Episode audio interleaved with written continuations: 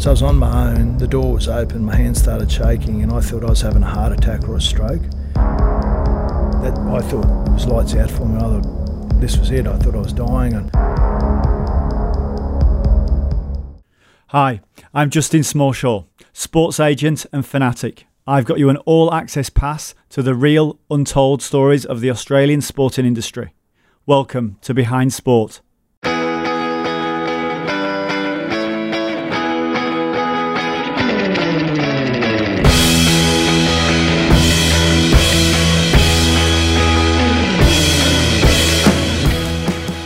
The role of a CEO or Chief Executive Officer. They are rarely seen, yet responsible for making some of the biggest decisions off the field that will directly impact their club.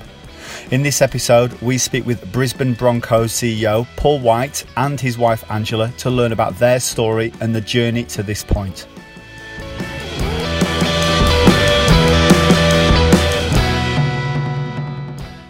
So, Paul, Angela, it didn't all start at Fulcher Road.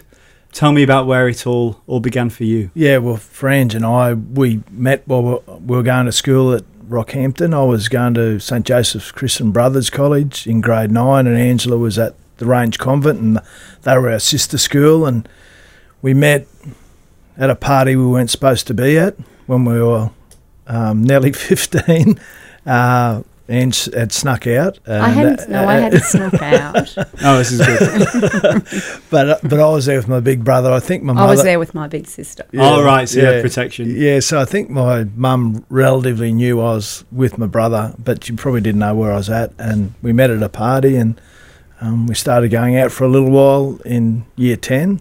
Uh, but Ange's dad was pretty strict at the time, and I was. It was the days when you had to ring in on the phone, and Ange is one of eight children, so all her brothers and sisters would pick up the other phone and try and listen to our conversations Oh, yeah. Here so it was, it was pretty immature uh, lo- relationships by today's standard, but it was you know it was a special time. We Oh, we- uh, we, we had a bit of a break, and then we got together again after school. So we're seventeen, and we've been together ever since. nice. I grew up in Rockhampton. You grew up in Rocky, yeah. Mm. What was that like? Yeah, it was good. It was good. It's a it's a very it's a country town. It's Yeah. you know got the big wide streets and but being from a family of eight, there was always lots going on, and we had lots of family friends who had six and eight kids, and we all hung out and we went camping down to the local beach, and so I've got all those great memories with all these big families that um, we just camped every every holidays. Dad would go down, put the tent up, and yeah, it was good fun. Nice. Uh, Dad was in the bank, so we. I was born in Charleville, a very small town in Western Queensland, Yeah. um, and Dad um, was promoted sort of every second or third year. So we we lived in lots of different towns across Queensland. We had two stints in Charleville. I was born there in '66, and we went back in '74. Um, we lived in Brisbane for a time. We lived in Toowoomba for about four years, and I finished my schooling in Rockhampton. And so um, Rocky's still home. Mum and Dad bought a house there, and we lost Dad a couple of years ago, which was unfortunate. But Mum still lives in the our same family home that we've had for best part of forty years now. So Rocky, I guess, is is is home now for our family. Well, I, when I finished school, I left and went to the police academy in Brisbane. Um, and at the time, uh, it, it was uh, you know it was a great career opportunity, but it was like a bit of a rugby league academy as well. Wayne Bennett was there; he was my first sergeant. So Wayne and I do go back a hell of a long time. But Mal Meninga was also there. Um, and there was a strong association with a rugby league club in Brisbane called Southern Suburbs. This is pre Broncos days, so they were strong, really strong, the Magpies. Um, and so I looked at it as it was a job, but it was a great chance to be coached and, you know, develop my rugby league career as as amateur as it was in those days. But it was a great opportunity from both a career and a sporting point of view for me. And Ange remained in Rocky, and we had a long distance relationship for probably six years before we got married. So you moved down to Brizzy, No, Paul, he actually broke his jaw playing football. And first of many yeah, injuries. yeah, first of many. Um, so then from that injury, he made a decision he would apply for a transfer back to Central Queensland. And then he got Emerald. Mm. And we shortly got engaged after that. And so he lived in Emerald and I was in Rocky. So yeah, that was, oh, I can't even remember what, oh, probably 80, 86. Was 87, 88. Yeah, I went back to Emerald, uh, transferred from Brisbane to Emerald in '86. Uh, we got and we got married in 1989. So In Emerald, or did you go to Rocky for that? Go to, went to Rocky. Yeah, so nice. it, it, when you back in those days, you used to have to do a report about your wife, and the police had to check her out to make sure she was right. So check her criminal get? history And and your brownie points. that Well, that of all the relations and family and all that. But she passed the test, and they gave Still approval.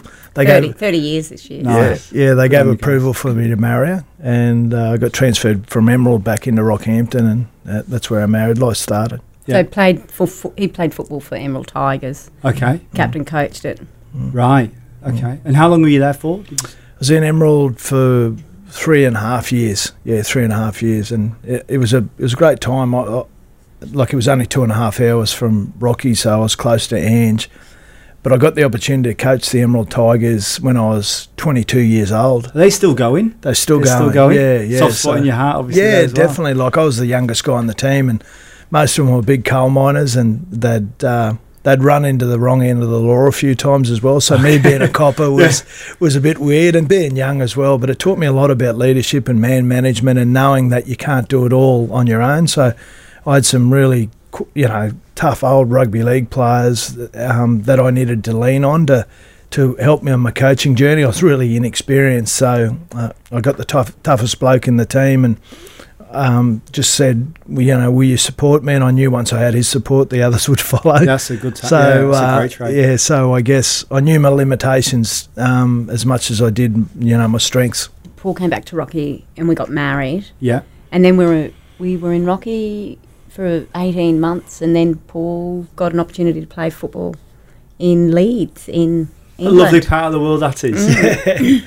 Yeah, Who's well, from there? well, a guy I'd met in Emerald um, uh, had spent some time with Batley, a club in northern England. I know is- well. Yeah, so he'd spent some time in Batley, and, and his coach was Paul Darley, who was actually the coach of Hunslet. So through that connection, we found out where Paul Darley was, and he was at he was going to coach Hunslet the following season. So I applied.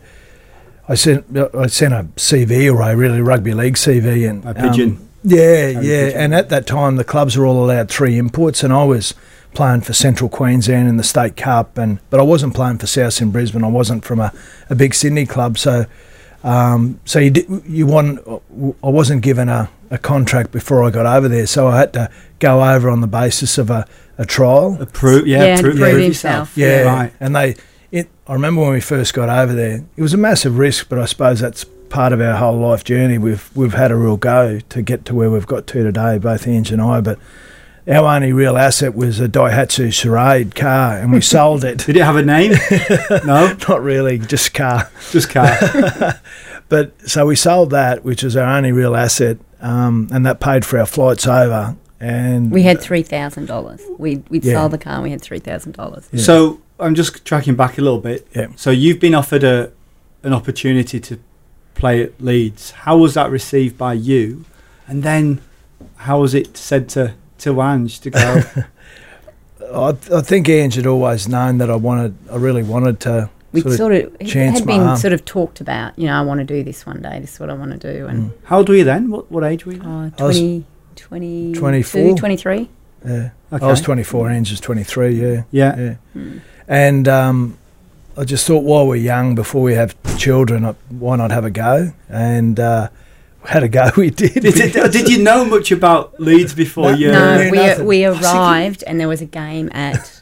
And there was a go because we used to play. Uh, Hunslet at the time played at Elland Road, which is Leeds United's home ground. Yeah, yeah, yeah. You're, And- ta- you're talking and- to a Leeds boy. this is my turf. So, so in 1990, 91, when, when I went over there, they were the premiers, Premier League champions of England. So Yeah. they, Howard Wilkinson was their coach, uh, Gordon Batty, I think. Were- David Batty, Da- David Batty was there, but Gordon Strachan was their captain. Gordon Strachan. Good memory. Yeah, so um, so we played on their home ground, uh, their, Wow. their pitch, and and Before they um, moved to South Leeds yeah. Stadium, wasn't it? That? so we we arrived on the train from London. We, um, we from was- Heathrow. yeah, just So from so from Rocket, I'm just trying to get back. This is fascinating. So leaving leaving Rocky, Rocky. yeah, We had to fly to Brisbane and then Yeah. we had one a big flight over yeah, and um, we arrived at the train station from it and there was a home game on, a Leeds United game.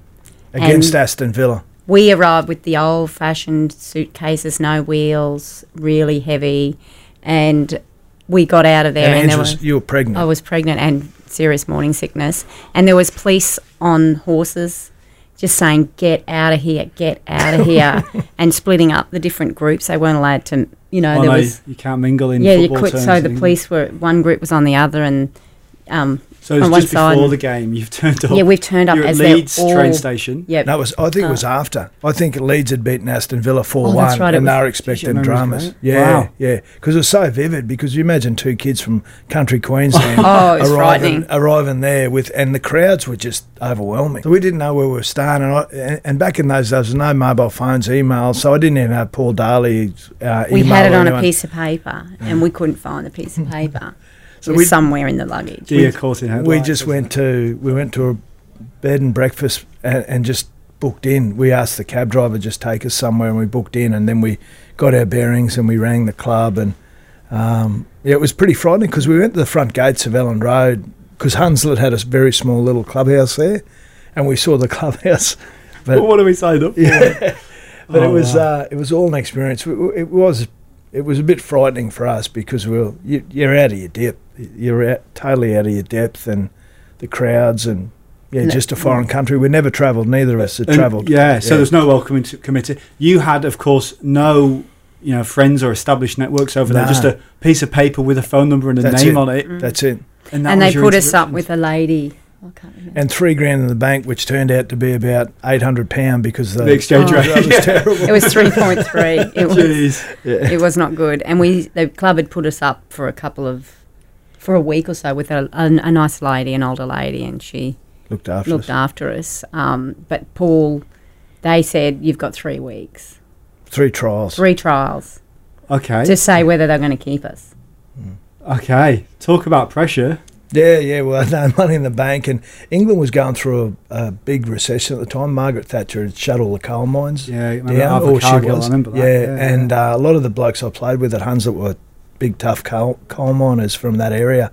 So um, it was a really tough time for the country. So it wasn't easy to get employment. It, it- you know, so if I didn't make it in rugby league, we were on a plane back to Australia, which would have been pretty embarrassing. You know, that yeah, I, I was going over. We only Yeah, had yeah, three. yeah. We didn't have enough money to travel. We Yeah. had three thousand dollars. yeah, Yeah. And I suppose your father or your parents-in-law went with big expectations. You know, go over there and do do well, make a good name for yourself, mm. and Yeah, well, we sort of they, mum and dad, and Ange's mum and dad probably didn't realise what we got ourselves in for, and we, we probably hadn't neither. But I guess sort of backed ourselves, and it was the best. Time, I, I tell you, the the best part of the whole experience was probably that first month because I literally played to put food on the table or to stay there. Like I've never been so motivated to play footy, and, and it was such a different experience because it was starting to get cold there. And I, I'll never forget before the game they brought in a hot pot of tea.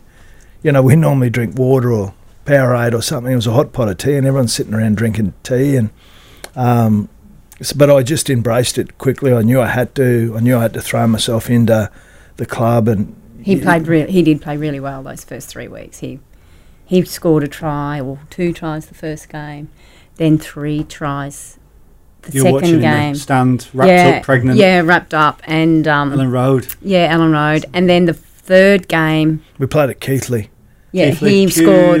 Cougars. Cougars. Yeah. He yeah. scored four tries, and so that he had the he was the record try scorer of the club, like at that time. Right. So he was he. I don't, it's probably would have been beaten by now. Yeah, I was equal with some another player from over there. H- How were you received being an Aussie or an Aussie couple in England? Oh, England? that lovely. they were everyone. off, off the field, but I was also going to ask how it was on, on the field. Were you, I don't know, were you sort of targeted anyway, or were you? Yeah. Did you have to sort of, you know, earn earn your respect from the players in, in that regard? Yeah, or- no, definitely. They were. I just never. They were big, hard men. The the English forwards were were big, hard buggers. You know, and I, I love that. I really respected guys like that, and I formed a really immediate uh, friendship with a guy called uh, James Lowes, who went on to play for Great Britain. He did great things beyond that, but Jimmy was just a real young man at the time, and we took a real shine to him. So he was often over at our house. Wouldn't eat vegetables, but he ate chocolate cakes and fish and chips and Here we go, fish booty, the fish booty try. yeah, so he'd, he'd put chips on a bread roll, and it- so we learned to. but Chip we- butter. Yeah, Chip that's butter. it. That's it. Chip yeah. butter. Uh, and the first thing I had to get used to was they'd, they'd say, "You okay, Aussie?"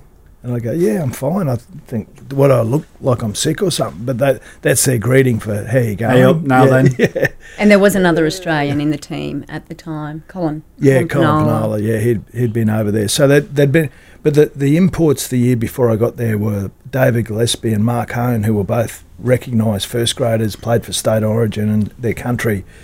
Um, before I got there, so the expectation around Australian imports was high, and I, I, I didn't have a profile as a rugby league player Yeah. in Australia. So that made it a bit more difficult, but in some ways it made it a bit, uh, I guess, easier to get to know the the players because in the early '90s there was a bit of a fascination with Australia. Like Neighbours was really one of the top rating TV shows in the UK. So you constantly got asked, do you know any characters off the? Sh- Oh, off the- we took um, Paul's mother used to send us over VHSs of because you were um, two were- years behind. yeah, way behind. So Oh, you were We dishing used- the dishing the gossip. yeah, so we were handing out the uh, VHSs at the time.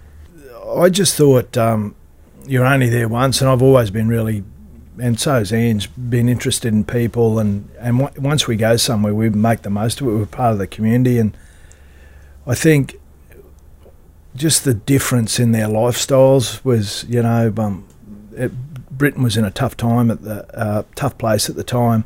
It was uh, to get a steak was was quite difficult. You know, like we take take it for granted in Australia. The price Especially of coming meat- from Rocky, the home of Oh, it. yeah, beef, argue, yeah. yeah.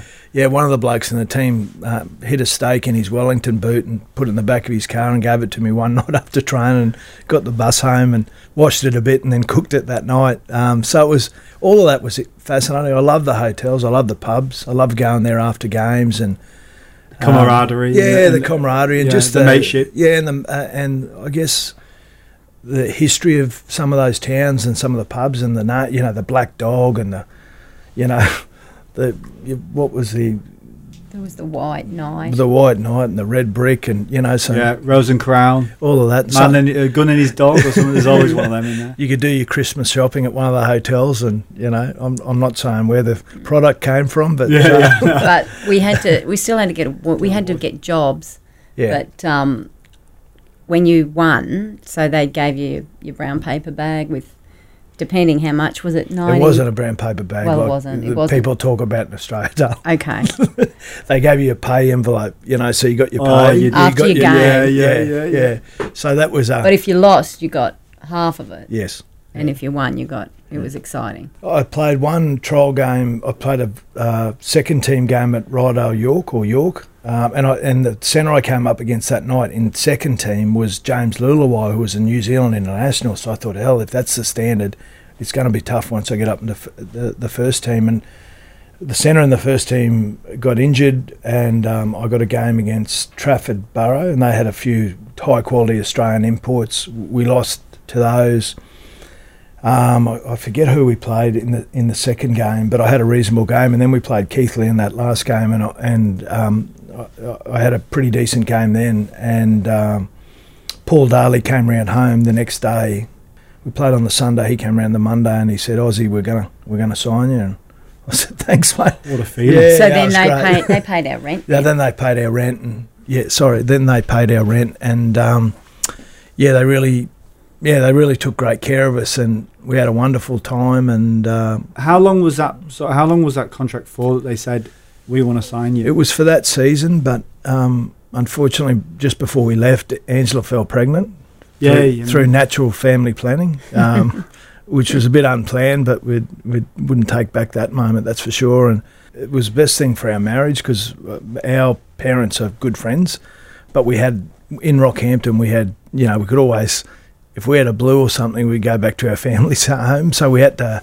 It was a bringing together of us probably because back in those days you didn't live with your girlfriend before you got married, and Angela's dad, which I respected totally, he was you know, pretty strict in that, and uh, you know, I don't begrudge that at all. So I knew that I had to marry Angela before I had the opportunity to live with her, and, and that was the case. So when we went, sort of our relationship grew because we were just on our own, and we made a new set of friends, and we loved our time over there. Yeah, you it was fun. We would we would love to have stayed in in any other set of circumstances. Yeah, when we would once we got back home, we had Emily, and think that was sort of all good. We probably wished we had done another Another stint over another in the stint. Yeah, Definitely. but Yeah. then our life wouldn't have gone the other way. This so. is it, isn't it? That Mm. sliding door Mm. situation as Mm. well. So back, um, moving on from the UK, you came back, had Em- Emily joined us, and then you got back into football. Yeah, so straight away, or- while I was, yep, I was.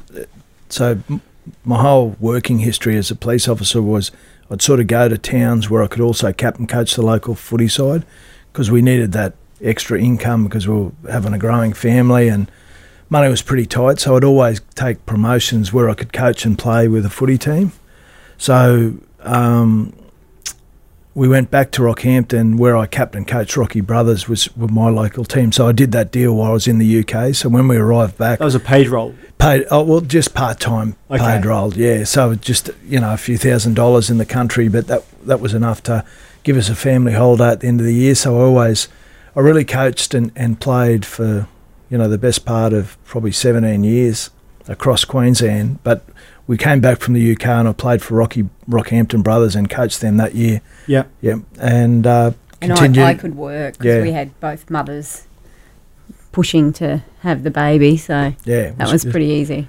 It was the first grandchild, so Mm. big family. Oh, Everyone yeah. wanted Oh, Emily. Yeah, yeah. Can imagine. yeah. Oh, we had a few more stints in between Yeah. that, like up well up north. We went from Rockhampton. We then went out to Moranbah. Yeah. When so you work in mines back then? No, No, no, police? I, I was, you were yeah, I remained in the police Mm. from from Rocky right through to my time in Mount Isa. So I went from Rockhampton to Moranbah, back to North Rockhampton, from North Rockhampton to Middlemount, from Middlemount to officer in charge of Mount Isa, and I coached and played in all those communities, every town I went to. Yeah. So there's a lot of people over Queensland that sort of know me as a Mm. police officer or as a coach or one on, one one or the other. But that was probably the but rich. predominantly we Yeah. went for footy. Yeah, yeah. And you in tow all the time? You, you Yeah, you toured, I, I toured cried everywhere we went. I cried on the way there because I didn't really want to go, but I cried more on the way home Yeah. back to Rocky. Good Like, at making friends and Yeah. connections and stuff like that. And it's sort of like each baby we were moving. Yeah, you yeah. know, so Yeah. But we made beautiful friends in Well, all those what- yeah, towns and, and our friends. footy experiences. Like in Moranbah, we all worked hard in the footy clubs. You know, we ran the bar after every footy game. So I had babies in the car, and you just backed them in. We backed the car into the oval. We had pillows and doonas, and we set them up. You know, they were at the footy all day and playing. We fed them, but I could see them. I worked behind the bar. I could see them. I could see the car. The car was backed right up to the bar Yeah. they were in the car. We knew everyone knew everyone. Mm. Um, yeah, that's how you sort of rolled out there. It was Yeah. Great Yeah. sense of community. Mm. Yeah, that's how footy clubs survive. You know, everyone's got to pitch in, and when you're a coach of a country rugby league club, you're more than just a coach. You've, you've got to be organising the raffles, and you've got to participate, and you've got to organise other club activities which help the club raise a few dollars. So um, I never forget that now in the job that I'm in. That how hard it is for people just to keep the game alive in some areas, and I'm Yeah. enormously respectful of those people, and um, that's where I've come from, and ultimately one You've day I'll lived go back there. Yeah. and drive driving. Like when Paul was in Moranbah, he always played in the um, Yeah, the rep team. in the rep team. So they had to drive to Mackay for training, which was two hours from Moranbah to Mackay. Just a train. Just to to train. train. So they did that two nights a week. They trained two nights a week in Moranbah, drove two nights a week, two and a half hours, and drove back. And then we all were on a bus. The boys would go on another bus, or, and we'd drive in because we had kids. But we'd drive in on the Sunday and watch them play, and then we'd come back and we'd stop at a pub along the way Yeah, um, and have dinner. And then we'd all it, Count a meal. it was like yeah, count a meal, and then it was that it was every week we did that, I love those And that was Away. buses. Yeah, yeah. they're Mm. great. You know, that's where you. and that's how we met. The all our stories you'd hear in those Mm. places. Yeah, yeah. You can sing some songs, and Yeah. I, I was always leading the charge there, which Mm. I which I love. You know. Yeah. and then had to work around all that because he was a policeman who was a shift worker. Yeah, Mm. yeah, okay. Mm. Mm. yeah, People no, that gain respect for yeah. you. Well, yes, some of your players, you know, would you need to jerk them in line from time to time, like because rugby league players uh, oftentimes are risk takers. That's why they enjoy the game. That's why they're good at the game. So you've got to understand both dimension of the psyche of a rugby league player. So some of the young men, my my job was to make sure I kept them alive, if that makes sense, because fast cars, high disposable incomes in mining communities is can be a recipe for disaster. So I always I was pretty hard on that, some of those young guys, and they now later on in life they really appreciate you know, whether it was a strong arm, you know, at the time, or or a word in the right at the right time in their life. Like I, I cared a lot about him, but I was hard on him, if that makes sense. And I sort of still live by that edict today, even with the players I currently have anything to do with, which is most of the group at the Broncos. There, I, I, I still sort of have the same, I guess, philosophy. If you care about people, you've got to be hard on them from time to time. Yeah, yeah. See, I think it made a big difference because of Paul being a policeman there. He usually could drag a couple of the young police boys who were out living in the barracks there. He'd make them join the club. So then the relationship Yeah. was actually a good one yeah, mm. yeah. So- because the all the toughest boys played league out in the country, you know. Yeah. So they like had an actually initiation Yeah. state in a way, wasn't Yeah, it? yeah. Yeah. So they genuinely looked after the, the police if they had a bit of respect. And I always think when you get go to a, a community, you've got to not more than just the footy side of things, but you need to throw yourself into the community, get to know people, because it can be a tough job. You know, on the one hand, you're there to uphold the law, which you've got to do, and then the other hand, you're there to be there to support people through some tough times. So you're exposed to some, you're exposed to a bit of trauma in some of those, like where you know the families involved and the young people. So you attend a scene of an accident, and then you've got also deliver the message to the family in terms of what's happened. So it, it yeah, it can take a bit of a toll on you. And I, you know, I've got to say at times you, that that was one of the most challenging things about working in small rural communities is you know the people. You know when there's a bad accident, you know there's a high, happened, high yeah. yeah, Yeah. high degree of likelihood that you're gonna go to the scene. You're gonna know the person that's there. Well, Paul, there was a terrible accident in Middlemount. Um, yeah, Middlemount it was, and um, Paul was the local policeman, but he was actually the coach of the under 14s, Mm. under 14s, and he took that team to Blackwater.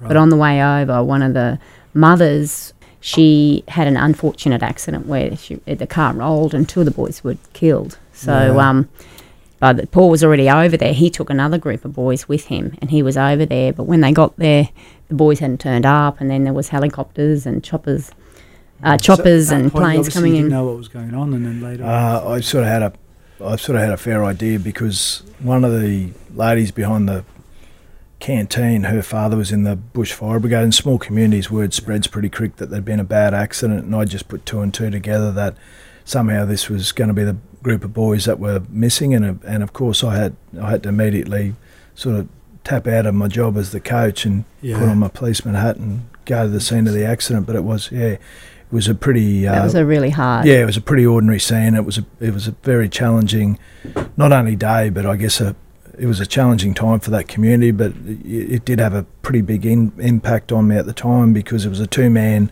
sort of police station, and all the um, and I'd been on my own for a fair bit of Mm. time, so I didn't have an offsider with me. So you you're sort of there to provide support for bu- the boys that survived, and also the the families of all the boys, th- Yeah. those that didn't survive, and, the, and the those mines that were did. good. Yeah, the coal mine, the, the mining companies were, were fantastic at that at, at that time, but.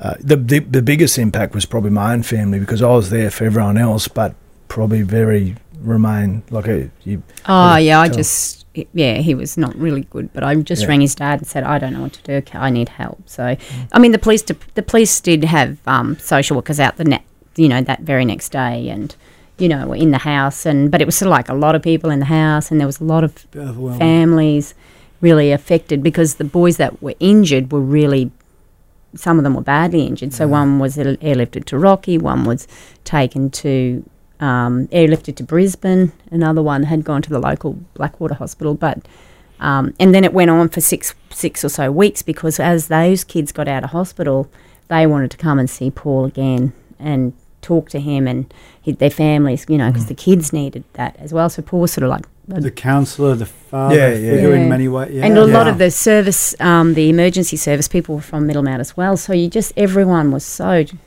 traumatized, Mm, really. yeah, it was a tough time. Yeah, definitely. and then you, you, you, well, you left that c- community. Yeah, From there, you, you headed. yeah. Yeah, there's it? and then so we left Middlemount, um, which was a real happy t- happy time in our life. Yeah, we loved Middlemount. and went to Mount Isa, where I was the officer in charge of the police station. So, Mount Isa, for those that don't know, is a really big police station in northwest Queensland. I had about 100 staff including police liaison officers. So that was your biggest leadership leadership yeah. role to date, to Yeah. be head of all those people. Yeah, most definitely. We had 100 staff. It was it, it was a challenging policing environment. The really high crime rate. Um, there were some entrenched social issues. That the Indigenous population out there was about 20 percent, um, and a, a lot of them, you know, were sort of itinerant. They'd come in from Northern Territory communities, and there was a, a real problem with over consumption of alcohol and public drunkenness. Um, um, be, because of the fact there's dry communities in the territory, and these people would come down, they'd remain in uh, Mount Isa for some time. So, You were given a bit of a hot potato, it seems there. yeah, well, I applied for the role, and t- to be honest, it was a bit of a game changer for me. It, it did change our lives. We had a great time in Mount Isa. I got to meet wonderful people. Uh, a person of note would be Father Mick Locock, who was a Catholic priest out there that did a lot with uh, Aboriginal and Torres Strait Islander communities out there. And I personally developed a real passion for trying to sort of bridge that gap between being a police officer and sort of, I guess, trying to Break the divide. yeah, and bring a you know, a, a, we were sort of marked on you know a number of arrests or you know uh, punitive actions you're taking it. We were making 100 arrests a day when I first got there. There was a really high crime rate. For, it was breaking in, us, but it was all for just small items, packets of chips and breads and stuff like that. And I just thought we had to work out the cause. I didn't see it as a, a market of success that we were arresting 100 people every day of the week. In fact, I thought that was a sign we were, we were failing. Sure. So I ran some interventions programs. When I say I, we ran some intervention programs because I, I the the young police officers and the police service out there supported me, and Father Mick and the local community groups were great. So, um, And people well- stayed because it was so far away. No one went away on the weekends, so the sport was really great out there for the kids, and um, there was Yeah. lots of different activities and dancing, and Yeah. you know the police youth club was great. Um, you know, c- people only left at school holiday times. yeah, Did you do much in the rugby league community in that area then, or was Yeah, it mainly because you had too No, many no. obligations? yeah. No, no. I uh, well, I went out I, again. I select took Mount Isa, and I knew I could get a coaching job, Right, which okay. would in turn would be my last one. Um, and I was at the back end of my rugby league playing career, so I went up there. I, I coached. What uh, were they called? They were called Townies, the club I coached, Okay. Mount Isa Town, uh, and it was an historical name back from when the town was first formed. So uh, I coached Townies. So I accepted the coaching job, but when I got there, I didn't know they expected me to play. So, Right. so unfortunately, I had to, I had to Dust play. I Oh, had to he play. loved it. Not first game. I, so the first game, How I, old are you then? I was 36. Okay, and, in your uh, prime. I was well beyond the prime. It wasn't. He didn't have, have his arm too twisted behind his back. That's for Go sure. on then, I'll have a run. Well, my view's a bit different, Dale, but we'll agree to disagree. So anyway, I had my first game and I played terrible. Uh, I remember because Did I, he? And do you remember that or not? Did you watch it? I, I did watch it. I, I, you I probably, probably was, as- wasn't as into it. I was probably talking yeah, like, talking with the shouldn't have done ladies and the kids. Yeah, so I played terrible, and I remember the president, a good mate of mine now, Bob Jakeman. He said to me, he goes, "I thought you could play a bit." You know, I looked at your history. He said, "You're terrible," and he said that on the microphone after the game, which we'd won. Um, so I sat up in bed when I got home, and I just thought, I'm, at least I'm going to hold my hands up if I'm going to. So I started training really hard again, and pride got the better of me. We ended up, we, we ended up, we ended up winning the grand final against Wanderers right at the death that year. So we were favourites, but we we snuck home. There was a couple of other oldies out yeah, there too. yeah. There was players from the other team who were pretty old because that's a lot of country rugby league competitions. They require older blokes to have a game, and but it was a great year. We, we ended up winning the competition. I coached them the next year, and we, we won again. And I ended up coaching Mount Isa as well. And as it would, my last ever game of rugby league was I, I, I was coaching Mount Isa, and we were playing. Uh, we used to play two games in a one weekend. We were played Mackay and Cairns Yeah. and we had a really close result against Mackay. We nearly beat Mackay. We were rank underdogs. We nearly beat Mackay, but I we had a fair few injuries. So, of course, when we played Cairns on the, I think on the Saturday, I had to pull the boots on again at 38. But yeah. Yeah, so my last ever game was against uh, Cairns in Mount Isa colours. So I got to play for Mount Isa, which was a huge thrill because they were just a, such a famous ru- rugby league town and community. Yeah. So uh, In North Queensland, from there you were selected.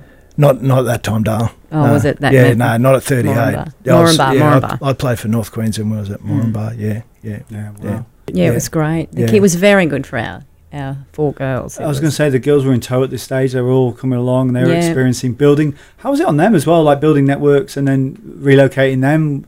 Often people say children are quite resilient in those times, and you know, they just can make friends sort of anywhere. And They were pretty good. They Yeah, were. no, they were They good. were good. They made and they made lots of friends everywhere, and they've reconnected with those friends when they've like Emily, our oldest. She, her little best friend from primary school in Rockhampton, from pr- uh, preschool in grade one, her very very first university lecture. That little girl was called Lucy White. Right. She was sitting in front of Emily. true. Yeah, in her Unreal. very first lecture, because both the girls had had a gap year. Lucy had been living in Toowoomba. She went and did a gap year in Toowoomba. Emily did a gap year in the army. She went to the army. Her and Madeline did a year in the army. So they'd had come back, and they had, and they didn't know each other was going to be there. So. Yeah, they'd sort of kept in contact with. It. I think it was you know on social media back then. It wasn't like it is today, but Sure. um, they've got a, they've got a great little friendship Nice. now. Yeah. Yeah, what a what a great great life Mm. they've led. Yeah, it's fa- it's been fantastic for them. Thank you for listening. Just a reminder you're listening to the Behind Sport podcast. In this episode, you're listening to Paul and Angela White, the CEO couple behind the Brisbane Broncos. And then at um, from the Isa, from there, where, where Well, Brisbane. Yeah, down in well- Well, the, the the fork in the road there, or the chain, the the I guess the life changing event. Then I I got offered a job in the mines in Mount Isa, just just randomly. I didn't apply for a job, but one of the uh, bosses of the mines saw fit to offer me a lower level HR role on the proviso that he thought I could develop into a HR manager at some time in the future. No guarantee, so it was a huge risk again. The Daihatsu charade moment again. So after 17 years, total job security, having four children, I got offered a, a, a relatively low level role, uh, and and I decided it was the right time in my life to take a chance. Again, Ange supported me totally, and we're, there's a fair bit of risk. So I just think those times in your life when you take a risk, it, it really focuses you and motivates you. Um, and I was certainly that. So I took a job in it with uh, Xstrata, the, as they were then, they're now Glencore, and I did that for eighteen months. And they put they started to put me through an MBA, and I fast tracked everything. Worked really, uh, really, really hard. you loved it, obviously. Yeah, loved it. Um, but I was also wholly motivated to put food on the table, pay school fees, and that that's got a great sense of. I, I actually love that time of my life because, you know, nothing could nothing could stop you from you know doing everything you needed to do because you're just so motivated by looking after your family. If that if that makes sense. And Yeah. 15 months after I'd, uh, I'd uh, got that original start, I was a manager. Uh, that offered me the Australian HR manager's role. But another mining company from one of those other towns I'd worked in offered me a role in Brisbane, Anglo American. And I took the role in Brisbane partly because, well, mainly because of the kids' education. Well, we knew where the kids, well, where the kids were going to go to uni is probably where they were going to end up. And although our girls have been to uni in at James Cook and QUT here in um, Brisbane, um, you know, if we stayed in Mount Isa, they may have ended up in Townsville or Yeah. um, which wouldn't have been too bad. wouldn't have been too bad. But we knew we would probably end up down this way. Sure. Just didn't really want to. I didn't really want to leave them behind. No. Didn't want them to meet a boy and stay up there. A country boy. We know what they're like. Well, they all- Lead them astray. Yeah. well, anyway, Emily went back and married a boy from Cloncurry. So. Yeah, There you go. exactly. He's a champion. Yeah. Yeah, Nice. yeah, yeah. So you moved to Brizzy. You settled here. You, Yeah. By this time, your rugby league career had uh, gracefully finished. Well finished. I, I ended up giving. I ended up giving Anthony Griffin a hand. I did a I coached the Brisbane under seventeen team for a couple of years, and I was assistant coach at Redcliffe in two thousand and six when Anthony Griffin, who former coach at Penrith, um, and the former coach of the Broncos actually was there, and I gave him a hand in two thousand and six. That's the last. That was the last time I really coached. Um, and I, I was threw myself into my career in the mining industry. I finished my MBA, um, and the company I was working with were really looking after me. They had me on global sort of leadership development programs, um, and were were very very good in terms of their staff development and you know working conditions were great. So where I saw a great opportunity, I really invested hard in that and it was probably seven years into that job that the role the Broncos came up, and I thought about it. And when I decided to apply, I applied, you know, um, with a fair degree of determination that I wanted to get the job. This was back in 2011. 10. 2010, I applied and I started in 2011. Yep. Right. Did you think you would? Yeah, yeah. They're yeah. a big team. Yeah, they still are. Yeah. Well, yeah, of course. But I'm saying past sort of that would past Super League back then, wouldn't it? Or, yeah, yeah, no, no, well then- past that. Yeah, Yeah, and they were established. They were really Yeah. established. No, club, that's no, what I'm trying no. to say. They were very established. Yeah, and it was one of the attractions, I guess, because I was in a very secure job. It was a global mining company. I was on, you know, um, you know, good sort of long ter- term share options and all of those things, which which provide a degree of security. So again, the Daihatsu charade moment. let's I- I- roll- I- let's roll the yeah, dice. Yeah, yeah. I took a big risk because I was leaving behind something that I'd, I was now established in and I could see the future there for me, and the company had laid that out as well. So I, I knew where I was going, and I just thought if there's any job I would apply for, it'd be this one. I, I wasn't looking for a career in sports administration, um, but the Broncos is a unique proposition. I, I just thought I don't want to have any regrets in my life, so it doesn't come up too it. often. So Did you run it by Ange? Did she ever say, or he was like, Oh, "Oh, this I- is what we're doing"? Yeah, Yeah. well, initially, but uh, I was uh, we, we we kept it really, really. I I did have some reservations. I was a bit like, oh god. This is a big. This is a big. yeah, big uh, risk. Well, yeah, Yeah. and a big. Op- well, I suppose a big opportunity, but a big risk. And- Yeah, yeah. So how did that happen? How did the appointment happen? Like, So I, Get a phone uh, yeah, or no, no. They had a recruiter that went through the process, and they had a. Obviously, they had over hundred people a, a- apply, and I think they shortlisted about eight or nine people, and uh, so I was I was lucky enough to get a shortlist. And then I prepared a presentation. I made sure, like I was, if I was going to have a go, I was going to do my very best. So if I didn't get the job, I would have no regrets. And so no I re- doubt, your MBA would have had an integral part of how to. Yeah, exactly. But I knew enough people through my contacts external to the mining industry, at, Uh, you know, some major sort of industry players who were outside of rugby league. They were extremely helpful to sort of frame how to put together the presentation and what areas we, I need to sort of focus on. And, and I've continued to, some of the things that I presented to the board at that time have conti- I've continued to re- remain highly focused on them in, in the role that I currently do still today, particularly membership. Did you tell many people you when you applied for it? Did you keep it relatively under wraps? yeah. Yeah, absolutely Just- under wraps because you know, like as as you say, you, with a role like that, you never you're And- never and- super confident that um, you're the, you're the right person for the job, or so, if someone's going to determine that you're the right person for the job. So you you know, And you were doing really Yeah. well in the industry he was in. yeah. So did you not think, mm, Paul, is this something that you know maybe you should stick at it this time? You're doing well. You're Yeah. bringing in a good. You should, Yeah, yeah, yeah. you're nodding your head there. You can't. I did think that. Yeah, I was exactly. like, oh my god, oh my god. Girls are going well. Oh, I, yeah, I didn't want to. And his brother's saying, this is a really good opportunity. He's got to go for it. I was like, oh god, he's he's doing, you know, really This is one- well. This is one too many. No.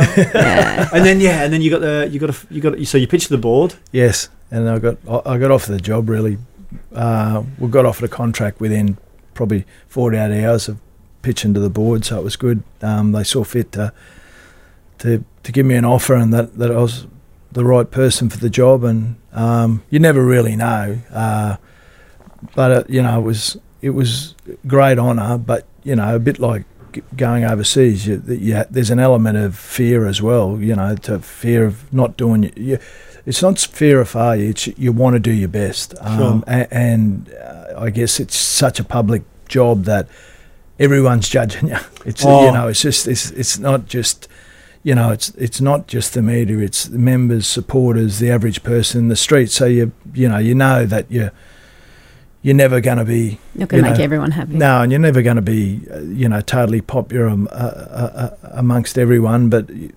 your job as a CEO is not to be popular; it's to make the right decisions at the right time and lead the club the right way. I was going to say, it was it similar to policing in a in a in a way because Yeah, th- th- there's a, yeah, there's certainly an element of that, and there's, uh, you know, particularly from a from a leadership point of view, um, you know, the most difficult times in your life, you never, or in your career, you oftentimes don't have time to prepare for those. And policing's a great example of that. And I guess at the Broncos, it can be the same that something could happen one night. Um, and then the next day you you call, you know you're called on to respond, or you go through tough periods yeah. that you don't anticipate, and yeah. and you've you've I mean, you've got to lead authentically. You, you you can't read a book and say, "Oh, this is how I'm going to lead yeah. today." You know, you've got to lead what's in front of you, and every sure. every tough situation de- demands a different leadership reaction. Um, but I guess you need to be centred by a, a you know com- common sense, uh, a common set of principles and values, and I've, I've certainly. I feel like I am centred that way. It, it, you know, as I say, not everyone agrees with every decision you make or every call you make, but I, I'm interested in people. I try and treat people with decency and respect. Um, I don't forget where I've come from. Um, I'm grateful for the job I've got, and, and I work hard. I, w- I turn up to work every day, and I challenge everyone who works for me to work hard. And um, hence why the Broncos renewed your agreement and saw yeah. what you, you brought to the table. I was going to go back on how you announced it to Ange to say, Ange, now I'm pretty much leading the biggest sporting club in Australia. I probably still didn't really get the. Is it sunk in now? Yeah, after well, this time now. Yeah, surely? probably. I, I'm. It's look honestly, I feel like it's really still a big country football club because the people, the same people that you we've mixed with in every club. Yeah. They're all we're all the, we're all from the same sort of backgrounds and oh there's a lot of different backgrounds as well but it's still a big footy club. It's a I big agree. family. Rugby league is a big family, and we're still. I had all the boys over for dinner, you know, in all those country towns the night before a game, and uh, we still have the boys over for dinner. Not the whole team, obviously, at the same time. I mean, you couldn't feed them all at once, but we've had fifteen one night on the back veranda. Oh yeah, the younger ones, but um, you know, we do have them over, and they do. They're all. We're. It is a family. You become a family with all the but I, I think maybe you don't realize it's it's what you two bring to it. You know, because you are so focused on that family, you know, giving back and, and being involved in that. That's what you project, and therefore people around you are, are living by your your ways and, and values as well. So mm. you probably are not aware of it. It's just what you do.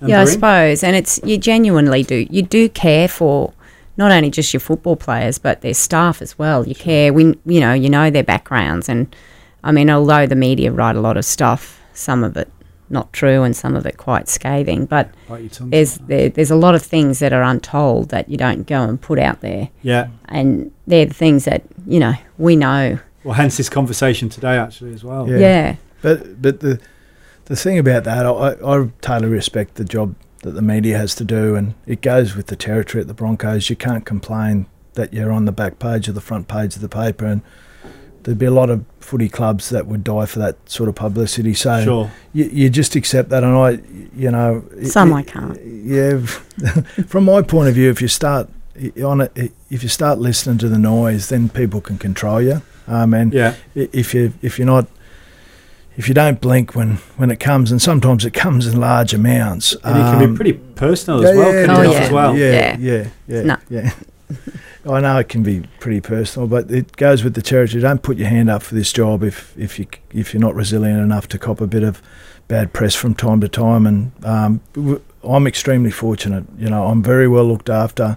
Uh, I work for a great organisation. I've got great people around me. I, I do not focus on people that have an adverse view of me. I understand they're entitled to that view. Um, but, you know, I walk home every night. I'm happy with who I am. Uh, and who you've got? Yeah, and who I've got. Yeah, I was going uh, to bring into. extremely lucky to have found. You, you, think about that life's journey from Charleville to where I am now. Yeah, yeah, know, yeah. How, how, can you not be grateful? And so I don't I don't blink at the bad press as another, much as others do. Another speed bump in the road though I was going to talk about is your health. Yep.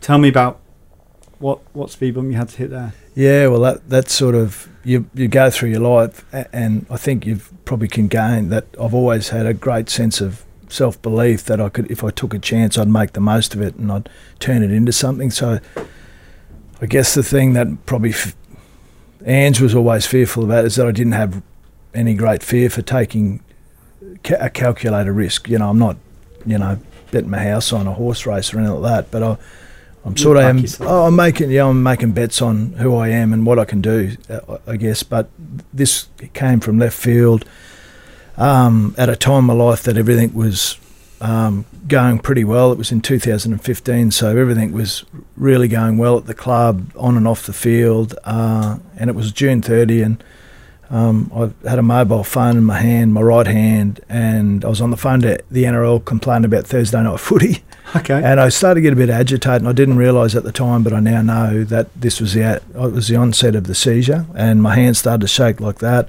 you were at uh, home when this happened? No, I was in an office in inner city Brisbane. I was on my own, but my board were in the room next door, but they couldn't. They they could hear me uh, talking on the phone, but they they couldn't see what was happening to me, and so I was on my own. The door was open. My hands started shaking, and I thought I was having a heart attack or a stroke because I'd never had a seizure, and there'd be people out there maybe listening who have had a seizure, and it's terribly frightening for the first time because that I thought it was lights out for me. I thought this was it. I thought I was dying, and I remember I had no control over what it, what was happening to me. The door was open beside me, and I thought if I threw myself at the door, someone might find me on the ground and give me cardiac massage, or I'd be half a chance. So I was still trying to fight, but then once I realised I had no control, I thought about Ange, I thought about the girls, and there was a bit of a sense of peace there. Like I, I honestly mean that. Right at that death, you know, I, I didn't die, but right at the end of the seizure, before I actually blacked out, I actually felt at peace, if that makes sense, because I, um, i and it would have only been a number of seconds, but I can recount that that moment in my life with great clarity because it, it just everything's so vivid at that time. So uh, I later sort of came good.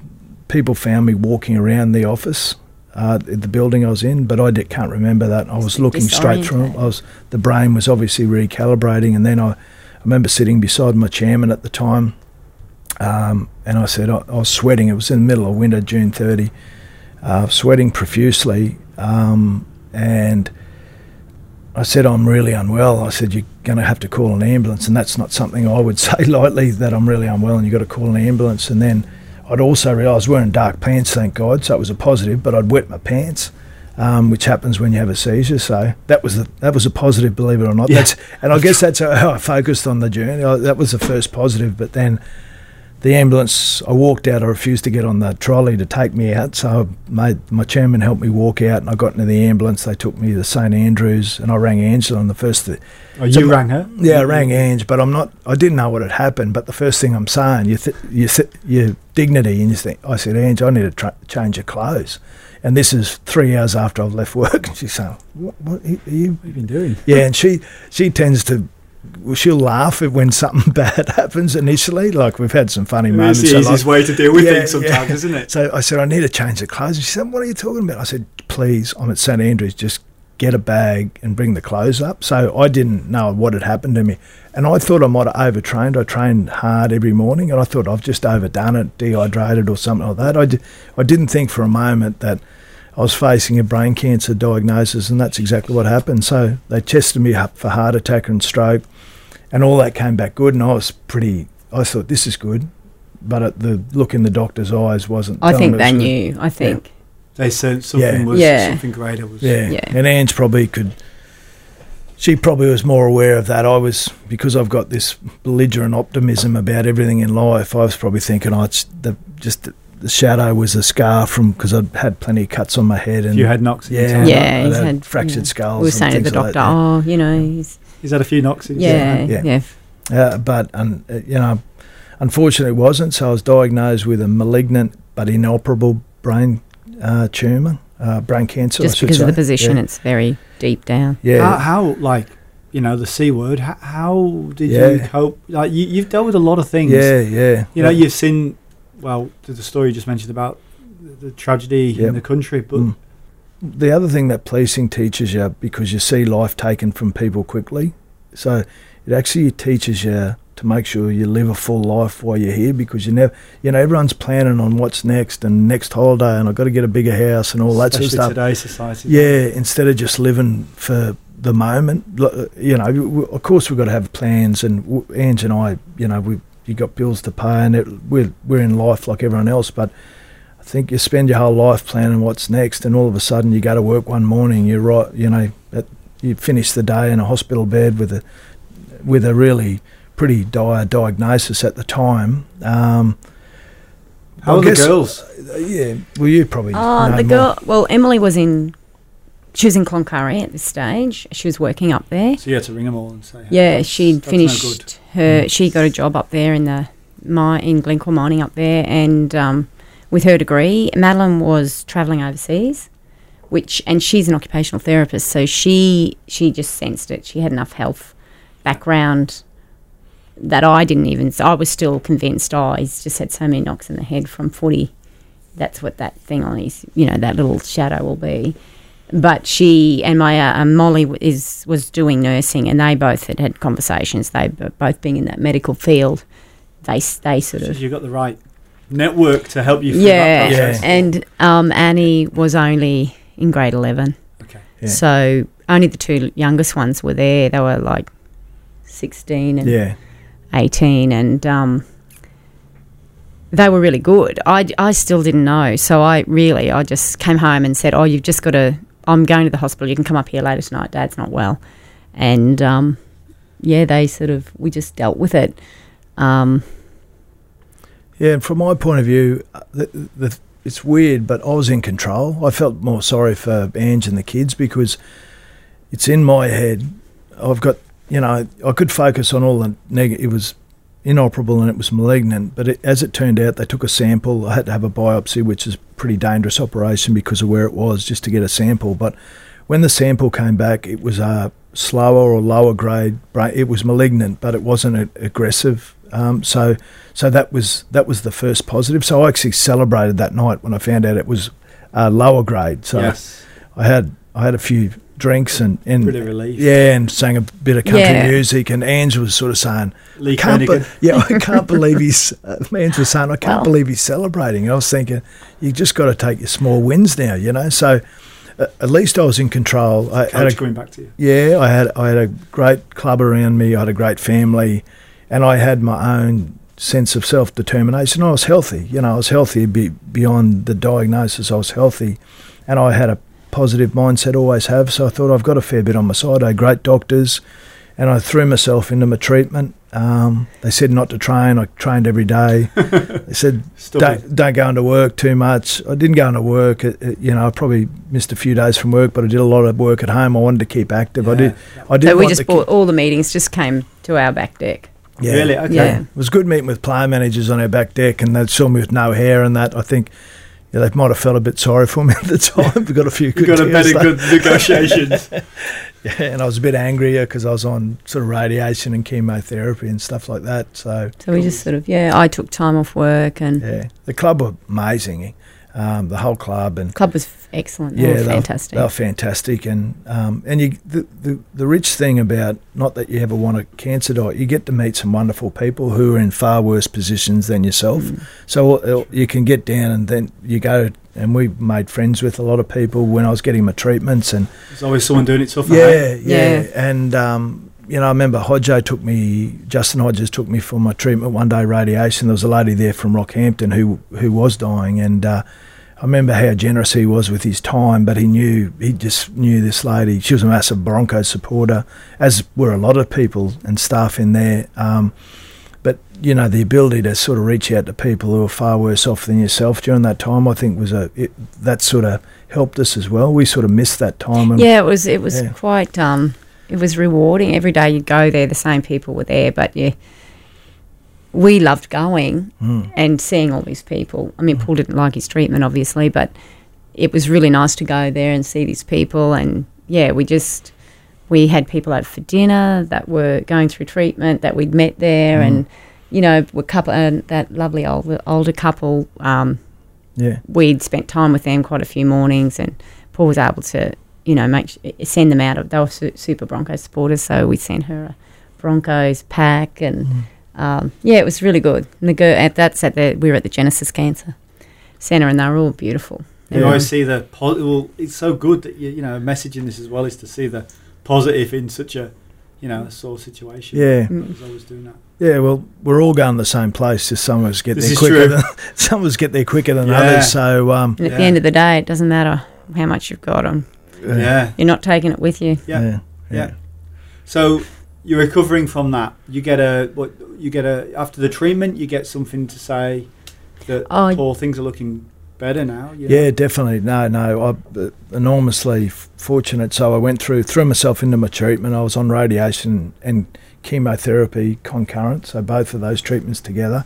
And then I remained on chemotherapy for two years Yeah. um, post the initial diagnosis, and the the tumour had shrunk dramatically, and it remains totally stable. So now they just check for enhancement, so they can't go back in and operate to test again because it's too much risk. Yes. But all they check for, I get a scan every three months. If there's no enhancement, that's that's as good as diagnosis you can get. And we've been getting that same feedback for about two and a half years now. So I'm, you know, enormously lucky and, um, yeah, very fortunate that I've been able to navigate through that period in my life. And I understand a lot of people don't. And but we've been able to support like the Mark Hughes Foundation, who does a tremendous amount of work in this area, and prom- the rugby league's been a great vehicle to promote that beanie for brain cancer round. So Yeah.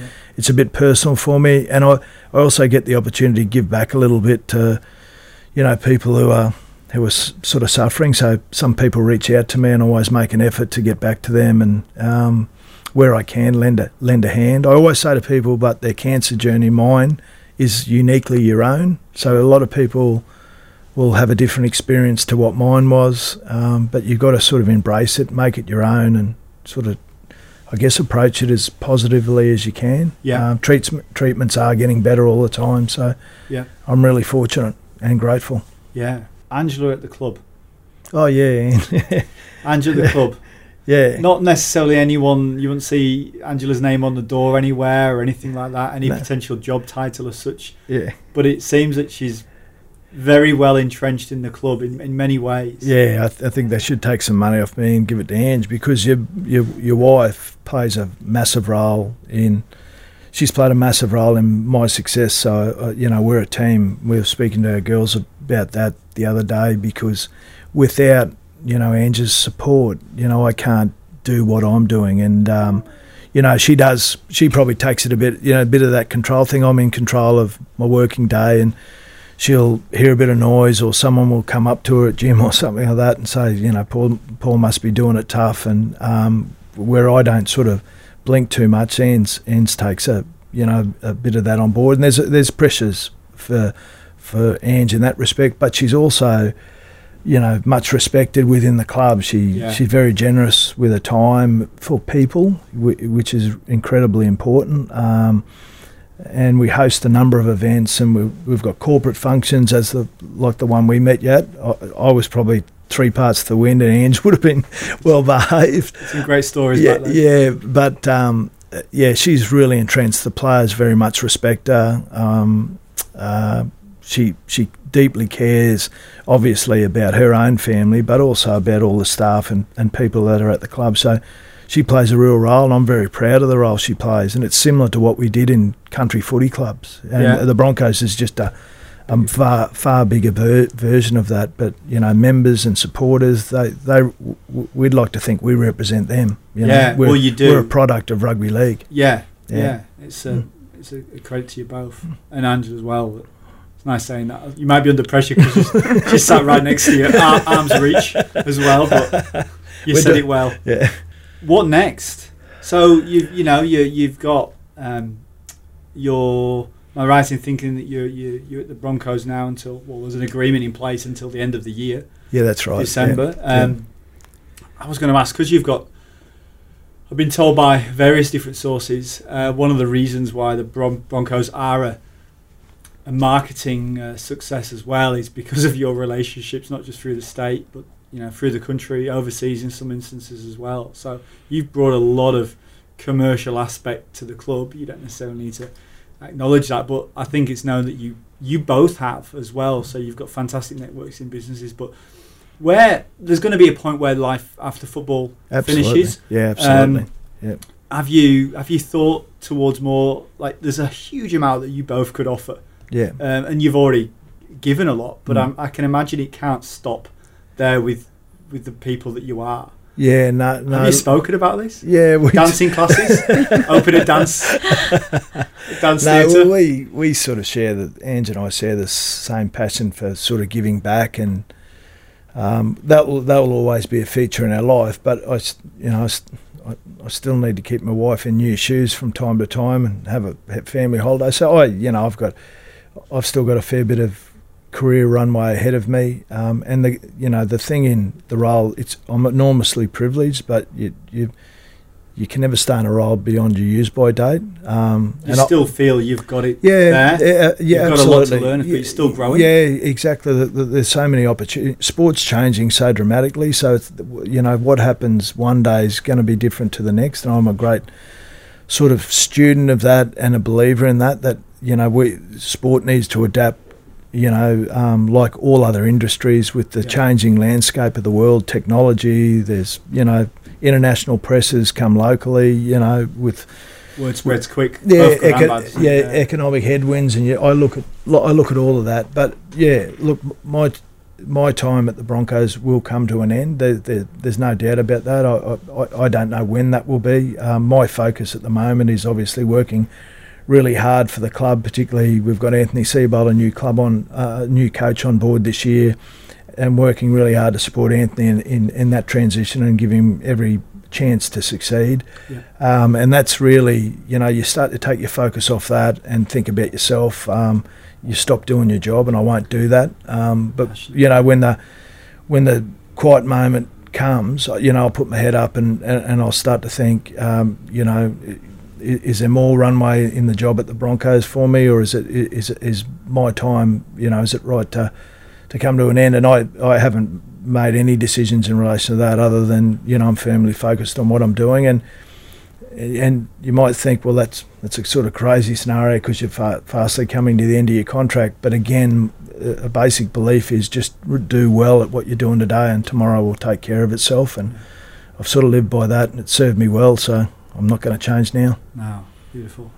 Well, guys, thank you um, so much for sharing your, your stories, and I, I can't wait to see what you know, where the, the season goes, but also your life further on and what you can offer other people. Thanks very much for having us. Thanks, Justin. Justin. Yeah. Nice. Thank you to our guest, Paul and Angela White. A big thank you to 96.5 for the use of the studio, and Lauren Parr for her editing work in the background. Thank you for listening to Behind Sport.